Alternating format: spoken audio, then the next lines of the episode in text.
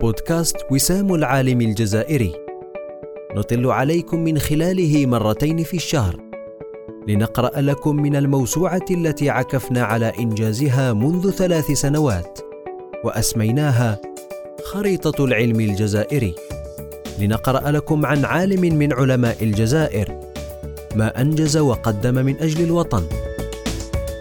نقرأ لكم لإحياء الأمل في النفوس. لنردد معكم نعم للجزائر علماؤها. بودكاست وسام العالم الجزائري مرتين في الشهر أيام الأربعاء.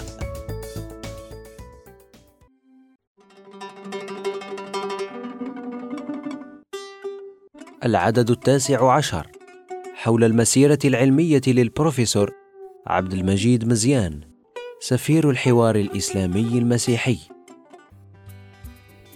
ولد عبد المجيد مزيان بتلمسان يوم السابع عشر من مارس ستة وعشرين وتسعمائة وألف في عائلة علمية عريقة فهو حفيد قاضي تلمسان الشيخ مختار مزيان ونجل الشيخ محمد بن التهامي مزيان عضو جمعية العلماء المسلمين الجزائريين.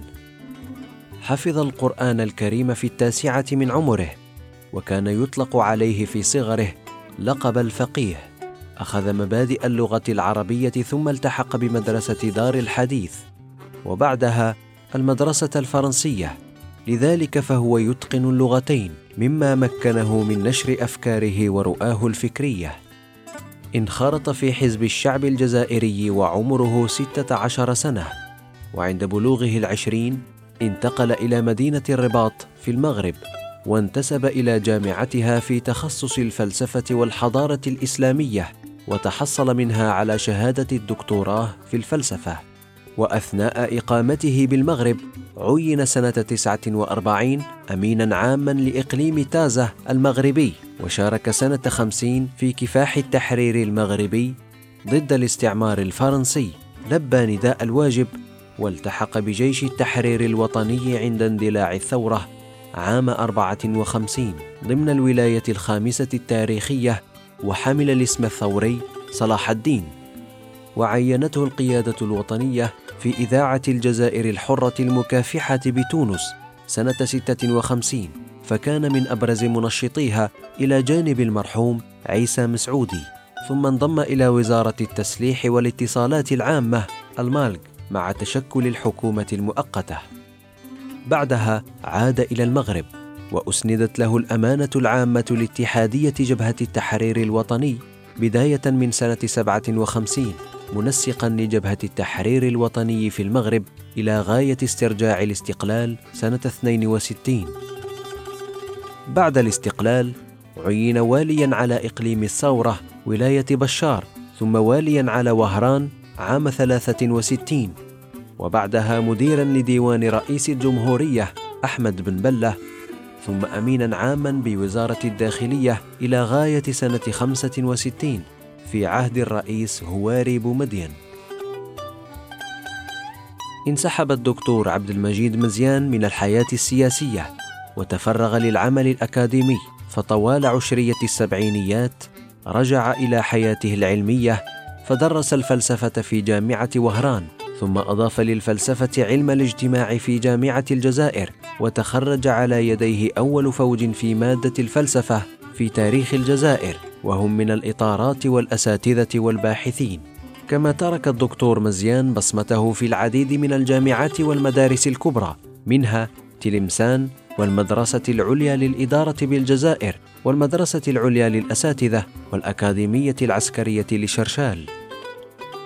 شغل الدكتور عبد المجيد في هذه الفترة أيضا مفتشا عاما للفلسفة ومع بداية الثمانينيات سنة واحد وثمانين عين مديرا لجامعة الجزائر لسنة واحدة وأسس قسم الفلسفة فيها.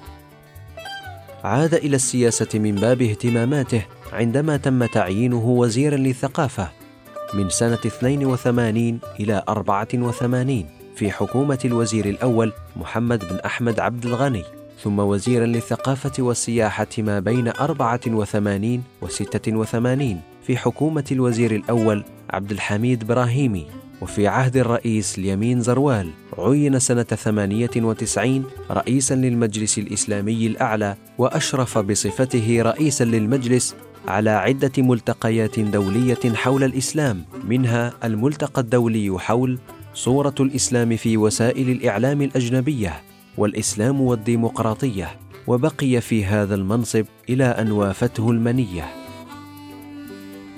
عرف عنه اهتمامه بالحوار الإسلامي المسيحي ومن الباحثين من يعتبره أول من كتب في الموضوع من الجزائر عندما نشر مقالا في الموضوع في مجلة تصدر عن الفاتيكان حوالي سنة 48 كما شارك في ندوات حول الإسلام والتسامح وحوار الحضارات بالتنسيق مع معهد الدراسات العربية العليا بالفاتيكان. كان الدكتور عبد المجيد مزيان عضوا في العديد من الهيئات العلمية والأكاديميات الجزائرية والعربية فكان نائب رئيس المجمع الجزائري للغة العربية وعضوا في بيت الحكمة بتونس وعضوا بالأكاديمية العربية للمفكرين العرب بالقاهرة. وعضوا بالأكاديمية الملكية المغربية. ترك الدكتور عبد المجيد أكثر من 200 مقالة في مختلف المجلات والصحف والدوريات الجزائرية والعربية والدولية وعشرات المساهمات في مجلتي الأصالة والثقافة. وكان عضو لجنة التحكيم في مجلة إسلام كريستيانا الصادرة عن الفاتيكان. ومن بين أهم كتبه النظريات الاقتصادية عند ابن خلدون وأسسها من الفكر الإسلامي والواقع المجتمعي الصادر بالعربية في ثمانية وثمانين وأيضا كتاب فلسفة الإسلام الاجتماعية باللغة الفرنسية كما نشط عددا من الحصص المتعلقة بالفلسفة وعلم الاجتماع والفكر الإسلامي ومنها الحصة المتلفزة التي كان ينشطها في السبعينيات مع المفكر الراحل عبد الله شريط. رفقة الإعلامي الراحل مصطفى عبادة المدير العام الأسبق للتلفزيون الذي اغتيل في 14 أكتوبر 93 ونشط أيضا حصة باللغة الفرنسية حول التعريف بالإسلام على القناة الفرنسية الثانية فرانس 2 ومن الحصص الأخرى أيضا معرفة الإسلام من سنة 94 حتى 98 وحصة الجليس التلفزيونية